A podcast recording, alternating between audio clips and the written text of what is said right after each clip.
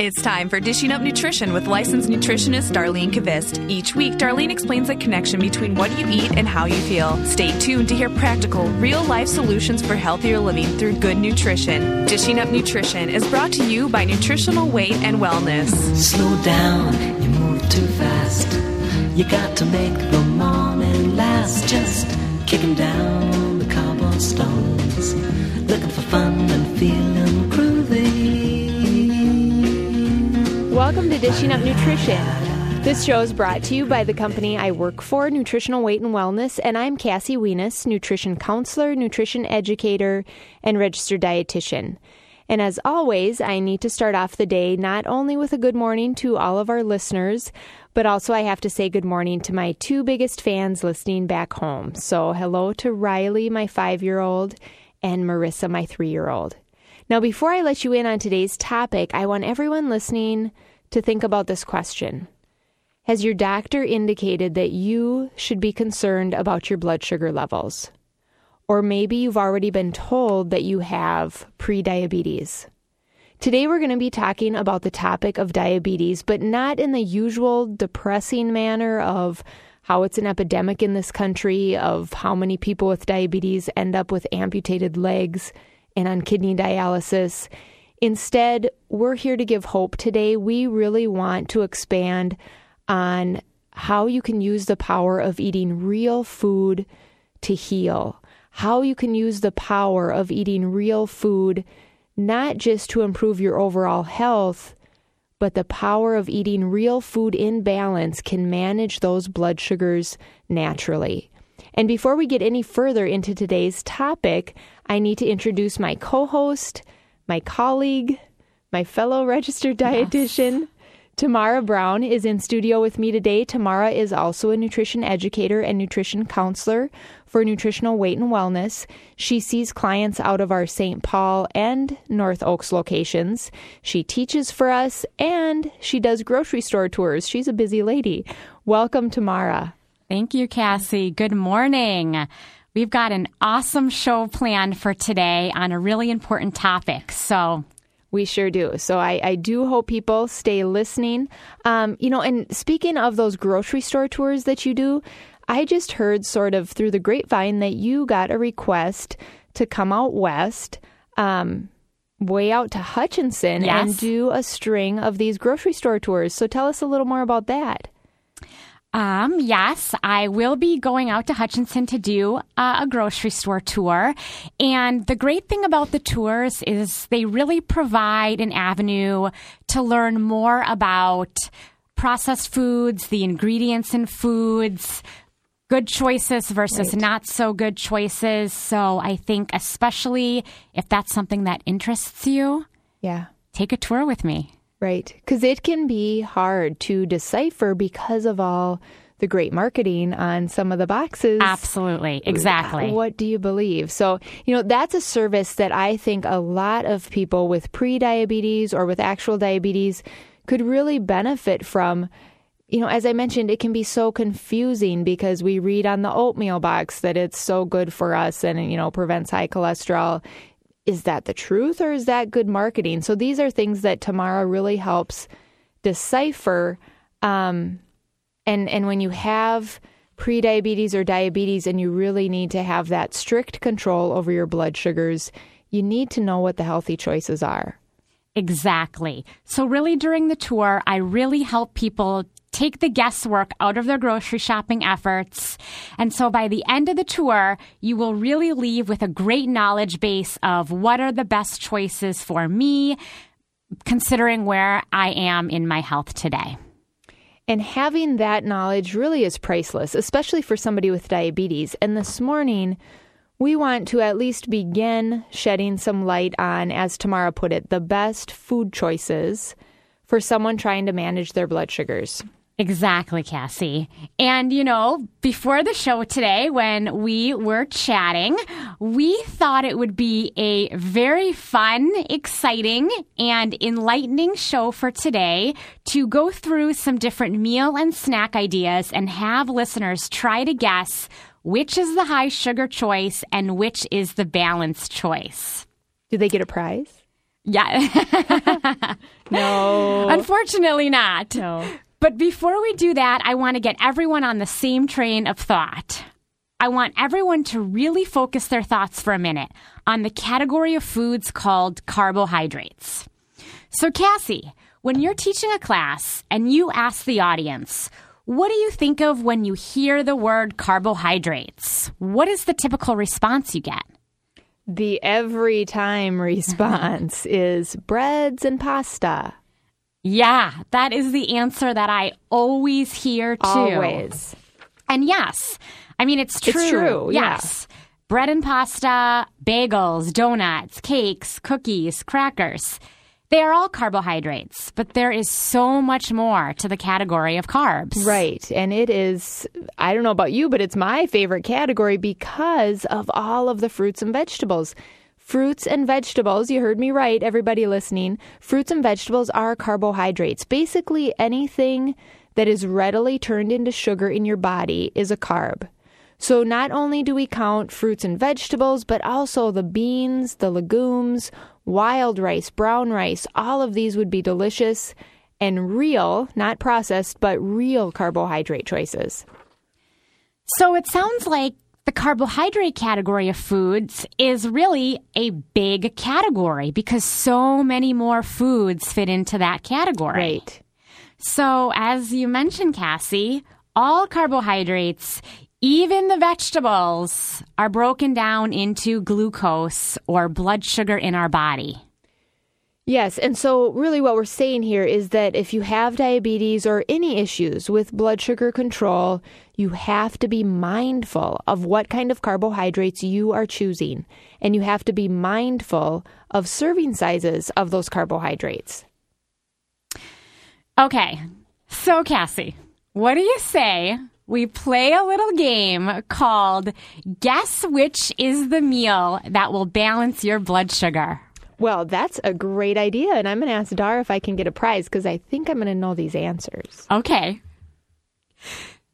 Um, so, for you listeners out there that are enjoying breakfast right now as you listen to today's show, let's talk about breakfast. Let's start with that most important meal of the day.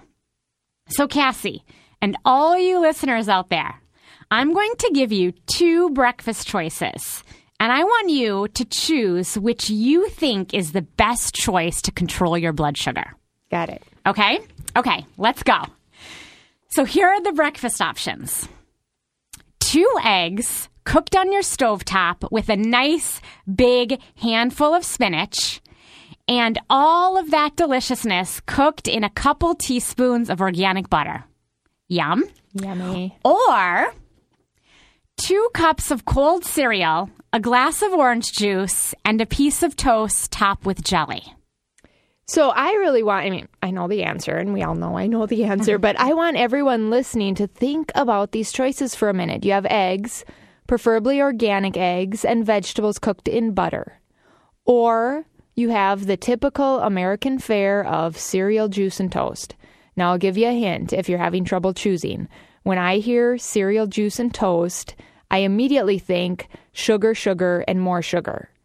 So, the breakfast that will balance your blood sugar is the eggs and the spinach cooked in butter. Correct! that is the right answer. This is fun. Yeah. Um, did you know that an average breakfast of cold cereal and juice and toast turns into about 28 teaspoons of sugar? Seriously? 28 teaspoons. Ugh. That that sounds like a lot of cavities and it obviously would not be good for blood sugar control. No, not at all. Okay, so we've got breakfast down. Now let's think about lunch. All right, Cassie. So, and listeners, here are your choices. You tell me which would balance your blood sugar. First, how about a burger, french fries, and a Coke? Or a large salad with lots of dark leafy greens and other vegetables, plus a ground beef patty on top of the greens, rather than a fast food burger with a bun, and then a drizzle of an olive oil based dressing. Well, let's think about this. The bun on that fast food burger most likely contains high fructose corn syrup. Mm-hmm. High fructose corn syrup is not our friend when we're trying to control blood sugars. The ketchup guaranteed will have high fructose corn syrup at any fast food establishment. The french fries are made from white potatoes. And any of you who heard our guest, Dr. Rob Thompson, on Dishing Up Nutrition back on November 6th, you know that white potatoes are synonymous with sugar. And then the regular Coke is just liquid candy. Yeah. So I guess I'll go with a large salad as being the best choice for blood sugar control. Right again. Two for two. Way to reason that one out, Cassie. Good Thank work. you. So here's a good visual for our listeners today. I want you to imagine sitting down to lunch and spooning 33 teaspoons of sugar into your mouth. Now, do you think that 33 teaspoons of sugar would be good for blood sugar control? Probably not. Well, basically, that is essentially what you are doing when you sit down to a lunch of a burger, french fries, and a soda. You know, with all the carbohydrates in the bun, the high fructose corn syrup in the ketchup, the white potatoes, and all of that sugar in the soda very quickly creates about 33 teaspoons of sugar in your bloodstream. And that thank you for that because that's a good visual and I don't think people really grasp that a burger, fries and coke would be that much, but when you sit down and visualize spooning 33 It's like a full bowl. sugar. Full bowl of sugar. Yeah, yeah, not good for for good blood sugar control. So it's already time for our first break. You're listening to Dishing Up Nutrition, brought to you by Nutritional Weight and Wellness, a company providing therapeutic nutrition and support to people with diabetes. Now, if your diabetes is out of control, or if someone you love has out of control blood sugars, please stay with us. When we come back from break, we have some startling statistics to help motivate you to get yourself on track with a balanced eating plan. And if you want to join our conversation on diabetes today, you can call us here at the studio at 651 641 1071. Dishing Up Nutrition has listeners in San Francisco, Miami, International Falls, and Billings, Montana. Whether you live in the Twin Cities or across the country, nutritional guidance is as close as your phone. Nutritional Weight and Wellness offers phone consultations for people at a distance or too busy for office appointments. Would you like to increase your energy, lower cholesterol, or resolve digestive problems? Here's how phone consultations work. First, complete a health history. Next, discuss your health goals with a nutritionist. Then she creates an eating plan for your biochemistry and lifestyle. You make the time, and Nutritional Weight and Wellness provides the plan and support. Make the call from the privacy of your home or office and get nutrition expertise from the people you trust.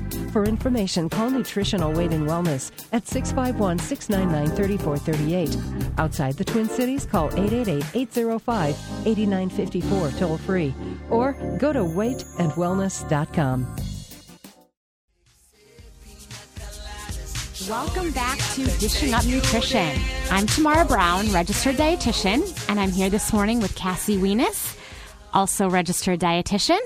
If you're just joining us this morning, we are talking about diabetes and how to control blood sugars naturally through food.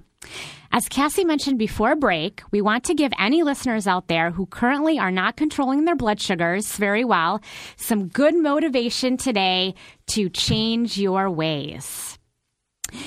Here are some s- statistics as reported by the Department of Health and Human Services.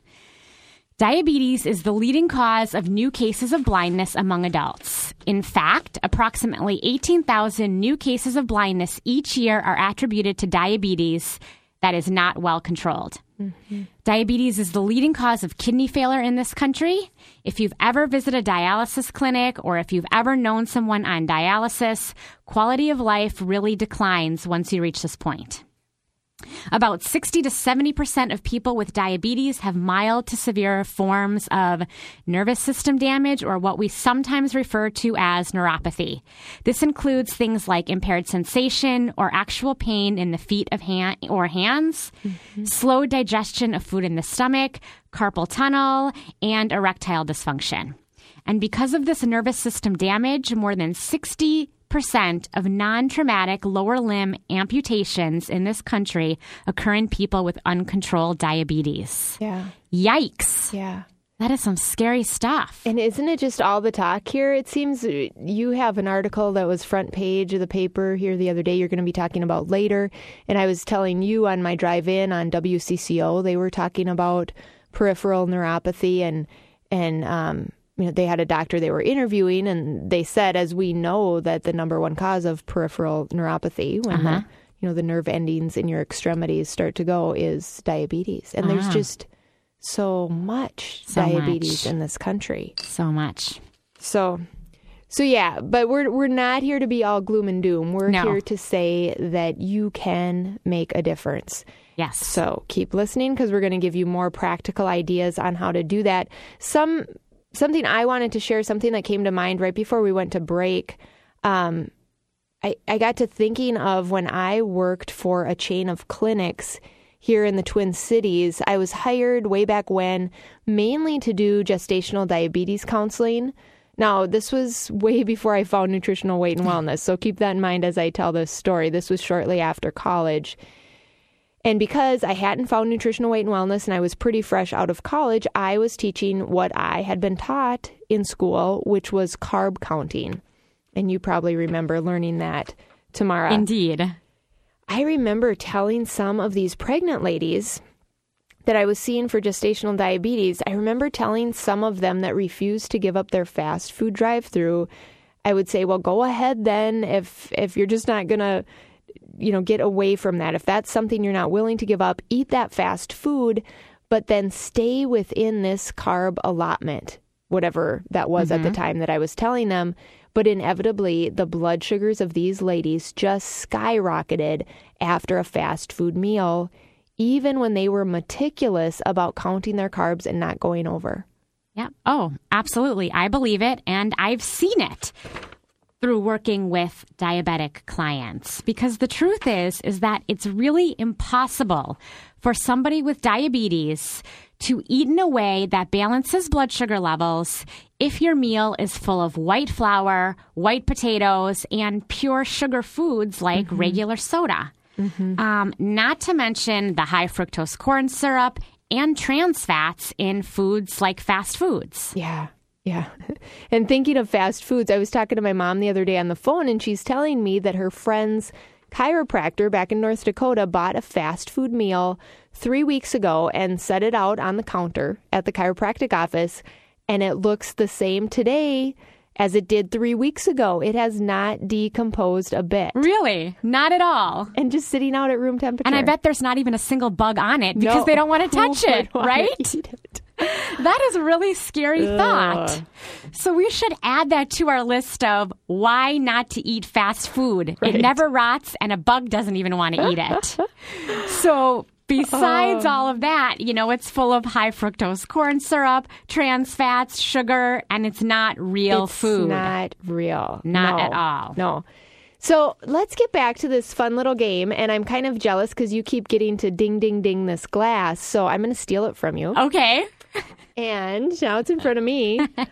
I'm going to ask you about some dinner choices. So, thinking of dinner tonight and thinking of controlling blood sugar, let's say you could have either, oh, two to three cups of pasta topped with a meatless marinara sauce, or you could sit down to some grilled salmon, maybe some roasted asparagus spears on the side, and a half of a small sweet potato, and never forget the butter on top of that sweet potato. Goodness, no, that's the best part. Yum. Well, good question. Mm-hmm. I happen to know that two cups of pasta turns into almost 20 teaspoons of sugar. So I'm guessing that the pasta choice is probably not good for blood sugar control. So, based on that conclusion, my answer is going to have to be the salmon, asparagus, and sweet potato. Good answer. Good answer. Yay! Isn't that Family Feud? Good answer. Good answer. Right. So the salmon, the asparagus, the half of a small sweet potato topped with butter turns to just six teaspoons of sugar, just a mere six teaspoons of sugar. And that's the perfect amount for most people trying to keep their blood sugar balanced. Excellent. And it sounds delicious. Mm-hmm. So, Cassie, so far we've talked about the three main meals of the day, but we cannot forget the importance of eating snacks. For most everybody, but especially for people with diabetes, it is important to eat about every three hours. So if breakfast falls at around 6:30 in the morning, ideally we should be stopping for a morning snack at around 9:30 a.m. And if lunch is say 12:30, then that afternoon snack should fall around 3:30 p.m. Right. That is key to um, blood sugar balance is not forgetting those snacks. And before we move to our next thought here, we have a caller on the line. Mary, welcome to the show. Hi. Um, my question was that um, I've read that you can, if you take protein with your sugar, that it doesn't spike your blood sugar. Or, and I heard also, like on Dr. Oz, they were saying if you had unsalted pistachios. Okay, right. So you hit on two really good points that um, protein can help that blood sugar to not spike so high, but even more important is a healthy fat. So pistachios, as Dr. Oz was saying, and I, I didn't see that segment, but I'll take your word for it.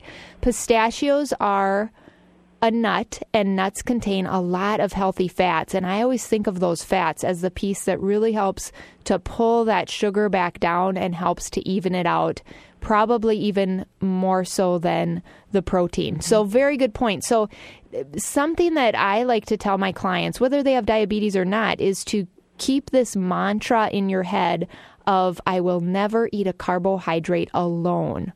Always add, ideally, a protein and a healthy fat. Does that help? Oh, okay. Yeah. Thank you for your question. Thank you very much. All right. Bye bye bye. Yeah, great, great point. Are you getting? Are you like my clients? I mean, not a day goes by, and I just think it's cute where somebody comes in and says, "No, Doctor Oz said." Right. And I love Dr. Oz too. My kids know it's my favorite show. If I'm going to indulge, I'm going to turn on doctor Uh-huh. Oz Well, and it sounds minutes. like he was hitting. he was getting on Yep, something. exactly. Yeah, yeah. Exactly.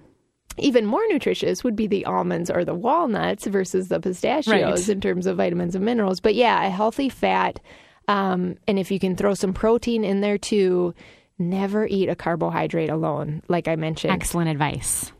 Um, boy, I don't know. We we're gonna have to go to break pretty soon. How much do we want to um, get into our next train of thought here? You know, something I was thinking about when you were talking about the importance of snacks is um, a phone call that I got here a week or so ago from my husband's cousin.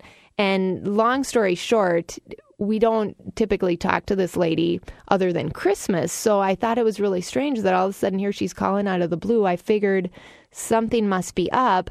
Well, I, I take the phone call and let's just call her Jane to keep her anonymous.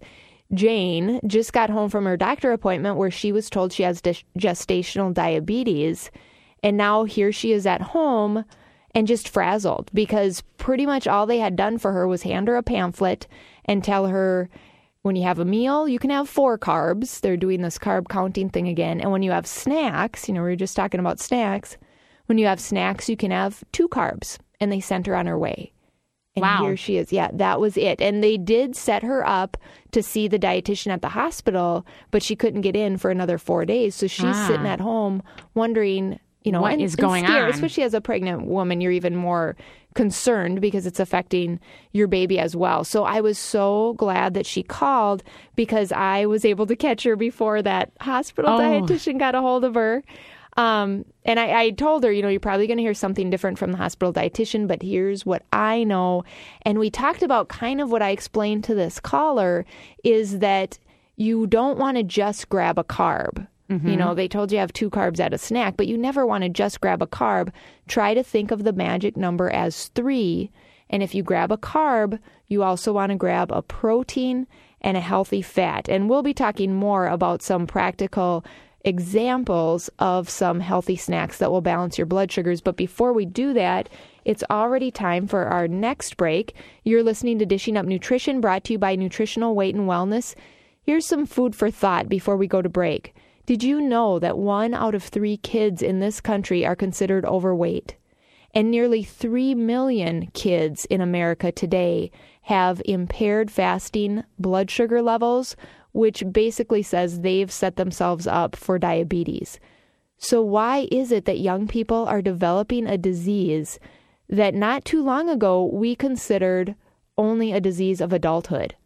Do you suppose it's related to the foods that kids are eating these days? When we come back, Tamara has some information about a great kids class if you're concerned about the foods your kids are eating and if you are interested in making a good change. We're going to tell you about a kids class coming up next week that can help you change over the habits of your kids and your family. And if you have questions for us today about diabetes, the number is 651 641 1071.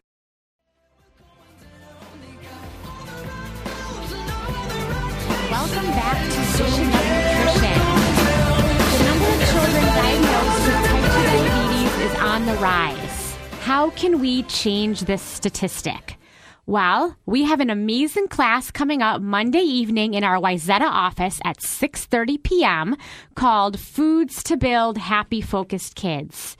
This class is full of tons of practical information about what kinds of foods can create blood sugar issues for children and ideas about what to replace all those processed snack foods with. Also, the same night, Monday night, in our St. Paul office, we are offering a class called Nutrition for Young Adults. So check out our website, weightandwellness.com, or call our office, 651 699 3438 to sign up. Great classes. Yes. Um, I just, before we um, take a couple more callers, I have to give a shout out to one of our wonderful teachers. She does a great job, good at what she does, great at what she does, Aura Lee. Aura Lee sent me some research that I thought was really interesting, and I wanted to read it here online. It's um, regarding vitamin D. And it says here's some late breaking news on vitamin D. It comes out of Iran, where a study found that drinking yogurt containing extra vitamin D may help individuals with diabetes regulate their blood sugar. So, what they did, they had three different groups of people, all were adult diabetics. One group received yogurt drinks twice a day. Um, that was just plain old yogurt. The other group had the yogurt drinks twice a day that had extra vitamin D added. And the third group had the yo- yogurt drinks twice a day with extra vitamin D and extra calcium. And after 12 weeks, the investigators found, and this is a quote, a remarkable improvement, end quote, in blood sugar levels in the groups that were given the extra vitamin D. Oh, really? And if you're interested in reading more on this, and I'm going to look it up when I get a chance, it says um, the entire study was published online on February 2nd, 2011, so really recent, by the American Journal of Clinical Nutrition. So Okay, a well respected journal as well. So just another reason to know your number. I like to tell my clients we need to know our number when it comes to vitamin D because it's related to so many aspects of our health. So many things. Yeah, and now we know it can help with blood sugar control too. And then one more thing, um, I was told here right before we came back from break, somebody called in. They didn't want to be online, but they wanted to know the difference between type 1 diabetes and type 2 diabetes. And was there was another part to that question? I couldn't hear it with the music going. Yeah, if you could uh, talk about too, then the uh, like dietary differences. Okay. Okay. So, difference between type 1 and type 2. Um, type 1 is actually an autoimmune disease where your body has attacked your pancreas, and you step in Tamara Sure. if anything, I'm, you know, if I'm missing something. But with type 1 diabetes, it's an autoimmune disease where your body has attacked the pancreas, which makes your insulin. And so, you now are at a place where you are not making any insulin at all, you absolutely need shots of insulin or Yes. a, an insulin pump. So there's no ways around that. With type 2 diabetes, it's you know you have to usually have a genetic predisposition, but it's more something that we um, ultimately have a choice in depending on our food choices and our lifestyle choices. You you know, is that gene going to get triggered or is it not? And because of I feel a lot of the bad eating habits and lack of exercise in this country, we have reached epidemic proportions of type 2 diabetes. So, um, and with type 2 diabetes, there would still be some insulin Right. you either don't have you're not producing as much as you were or what you are producing is not working as effectively. So you're in one of those two scenarios and sometimes you can control that through food alone. We feel that most often we can get you to that point. Um, a lot of the conventional doctors out there feel that you're going to eventually move to medication even with type 2 diabetes but we don't we don't like to have that train of thought typically in terms of differences in eating no matter if you're type 1 or type 2 you want to eat balanced Yes. because if you have type 1 where you absolutely need those insulin shots and you figure, well, what the heck? I'll just keep track of my carbs and I'll eat a ton of cake and cookies and breads and pastas if I want to, and I'll just dose up my insulin mm-hmm. accordingly. Too much insulin in our body wreaks havoc and it really can cause accelerated aging from the inside out. So at the end of the day, it's really best to eat in a manner that balances your blood sugars no matter if you have type 1 or type 2. Yes. Less Does that cover insulin is always better. Exactly. Good way to put it. So we have a caller that's been waiting um, on line one. Hello, Karen. Welcome to Dishing Up Nutrition. Hi, um, I have a question about now for your lunch example. You said to include a sweet potato, and I've always had a lot of confusion about sweet potatoes because depending on what I'm reading, either sweet potatoes are just another starchy vegetable and should be lumped together with white potatoes, or sweet potatoes are better than white potatoes. And and I I don't know should I be avoiding sweet potatoes or not. I I need to know what's the difference between a sweet potato and a white potato, and why is it better than a white potato? What a great question. That is a good question Do you want to take it or do you sure. want- Go for it. Um, well, I will say that yes, whether it's a white potato or a sweet potato, it is a starchy vegetable, so that correctly is in the same category. But looking at the nutritional comparisons between white potato and sweet potato, there um, the sweet potato is more nutrient dense, which you can tell just by looking at it because it's orange, so it's full More of color. lots of beta carotene. And my understanding is that in total carbohydrates between the two, the sweet potato actually will have less of an effect on overall blood sugar than a white potato. So the nutritional value offsets the starchiness. In a way, um, so you, you kind of got that point. So one point is you're going to get a lot more nutrition from a sweet potato, and the other point is if we were to graph it out, Karen, and mm-hmm. and show you how high and how fast the white potato spikes your blood sugar versus how high and how fast the sweet potato spikes your blood sugar, the sweet potato is going to be less of a spike. It's going to be a spike, but it's going to be less of a spike. Okay, Great question. Thank you for listening. thank you. You know, it, it can and Karen brings up a great point, and something that I like to often say is that it's not that we don't want you to eat the starchy vegetables. Correct. We just want you to be very mindful of the starchy vegetables. We need a little bit several times throughout the day because sugar is what fuels our brain.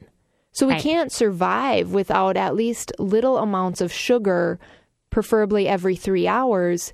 But again, being mindful and watching those serving sizes is where it's at. Um, exactly. Man, Time just buzzes by, doesn't it? seriously, two hours, please, somebody. I would love to have this be a two-hour show. Um, you know, I don't know how much I want to get into because we're going to need to go to break. I think we probably should just go to break because then I I have a story to tell when we come back. So if I get into that now, I'll be over. So break three. You're listening to Dishing Up Nutrition. Food for thought before we go to those commercials. Did you know that gout has been connected to sugar intake? Now, I'm going to brag about the boss a little bit here because she never brags about herself. She has seen this connection. She's known this connection for decades and she's been teaching it. But finally, the research is catching up with her. Recent research has found a positive association between high fructose intake. Fructose is a form of sugar we often get it in soda, we get it in other sugary foods. Research has found a positive association between high fructose intake and increased risk of gout, especially in men. Before this, it was unconventional to restrict sugar in men with gout, unless you were seen our boss uh-huh. or some of us at Nutritional Weight and Wellness. But I think now even the conventional nutritionists are going to start to cha- change their way of teaching in this area. So, bottom line, just another good reason to stay away from the sodas, the juices, the sugary drinks. And stay with us. We'll be back after this break. Welcome back to Dishing Up Nutrition. So, I don't know if any of you listeners out there saw Thursday's Pioneer Press, but they ran a front page article all about diabetes. And basically, the article was talking about a recent study which found that diabetes will shorten the lifespan of an average 50 year old by six years. And the really interesting thing was that the study compared that to the lifespan of a smoker who, an average 50 year old, would lose about seven years. So, wow. you know, many of us know smoking shortens we lives. Get it. Yeah. Exactly. But you know, how many of us realize how serious and scary a disease diabetes really is, and that only one year less from diabetes compared to smoking? To smoking. Exactly. That really puts it into perspective. I think so too. And I mean, not only that, the article was talking about those with diabetes are also more likely to die of cardiovascular disease, cancer, kidney, and liver disease. So, really scary. Yeah. Yeah, you know, and hopefully we're catching a lot of people out there listening today that are going to make some changes so they never go down that road of getting exactly. diabetes. And yet, I just want people out there listening that already have diabetes to to be hopeful after they yes. listen to this hour because we're telling you the worst of the worst. That's not saying you have to go there. If you have diabetes and eat well and balance your blood sugars, you're not going to be the one shortening your life by six years. You're not going to be the one dying of liver disease or kidney failure. So you hold the power. Yes. Okay. Um, where are we? What, what what were we talking about? We've had callers and studies, and um, you know something I wanted to make a comment on that I've been thinking about here this last half hour. So when I was in the clinic setting, you know, all these memories are coming back. When I did that gestational diabetes counseling, and and I'm having these ladies come back day after day. And one thing about gestational diabetes is they're really motivated uh-huh. because they're looking after their baby too. So there was that piece that I enjoyed that they were ready to do what I asked them to do, but they weren't getting better. Mm-hmm.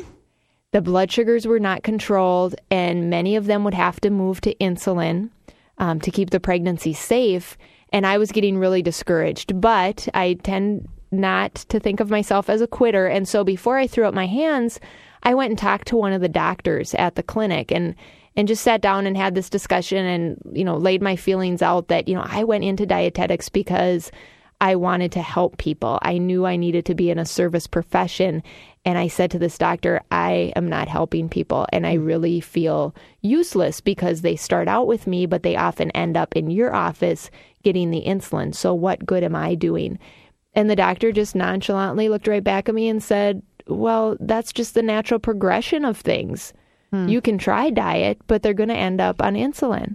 Hmm. And I was, I was just floored, and that was not where I thought the discussion was going to go. And I quickly got out of that job after that. Uh-huh. And you know, then my ears were perked when people were were offering things and I ended up going into pharmaceutical sales, which was not the right thing either, but I'll save that story for another another day's topic. But I got out of the clinic setting because of that because I felt useless. And now at Nutritional Weight and Wellness, we get people off of their medications at times that already have diabetes. If we catch them in that stage of pre-diabetes, we can heal that. I am seeing people get better every day. Yes. And that's why I have told my boss, Dar, time and again, this is where I plan to be for the rest of my career because for the first time in my career, I'm seeing people get better, not just with diabetes, but with all different sorts of conditions.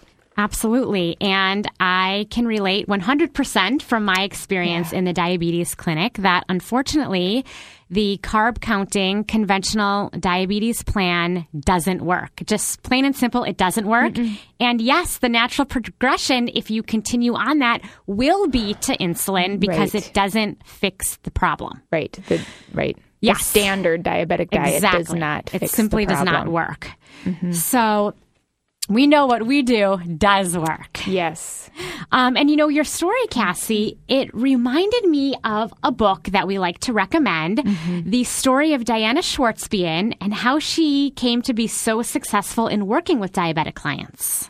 Yes, I love this book. And I was telling you during break, I, I really should read it cover to cover again because I stumbled across this book even before I found nutritional weight and wellness. And so it's been quite a number of years since I last read it cover to cover. But I want to quote a little bit because her story is a lot like mine, where she just had this moment where she realized, oh my gosh, what what we're doing here is not working.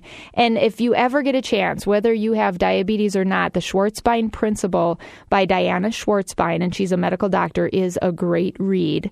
So you might want to look for that book either at the library or at the bookstore. I just want to quote a little bit from what she says here in her introduction to this book. She's talking about in the introduction about how after she graduated from medical school, she was hired by a pretty prestigious clinic in California that was always thought to be on the cutting edge of diabetes.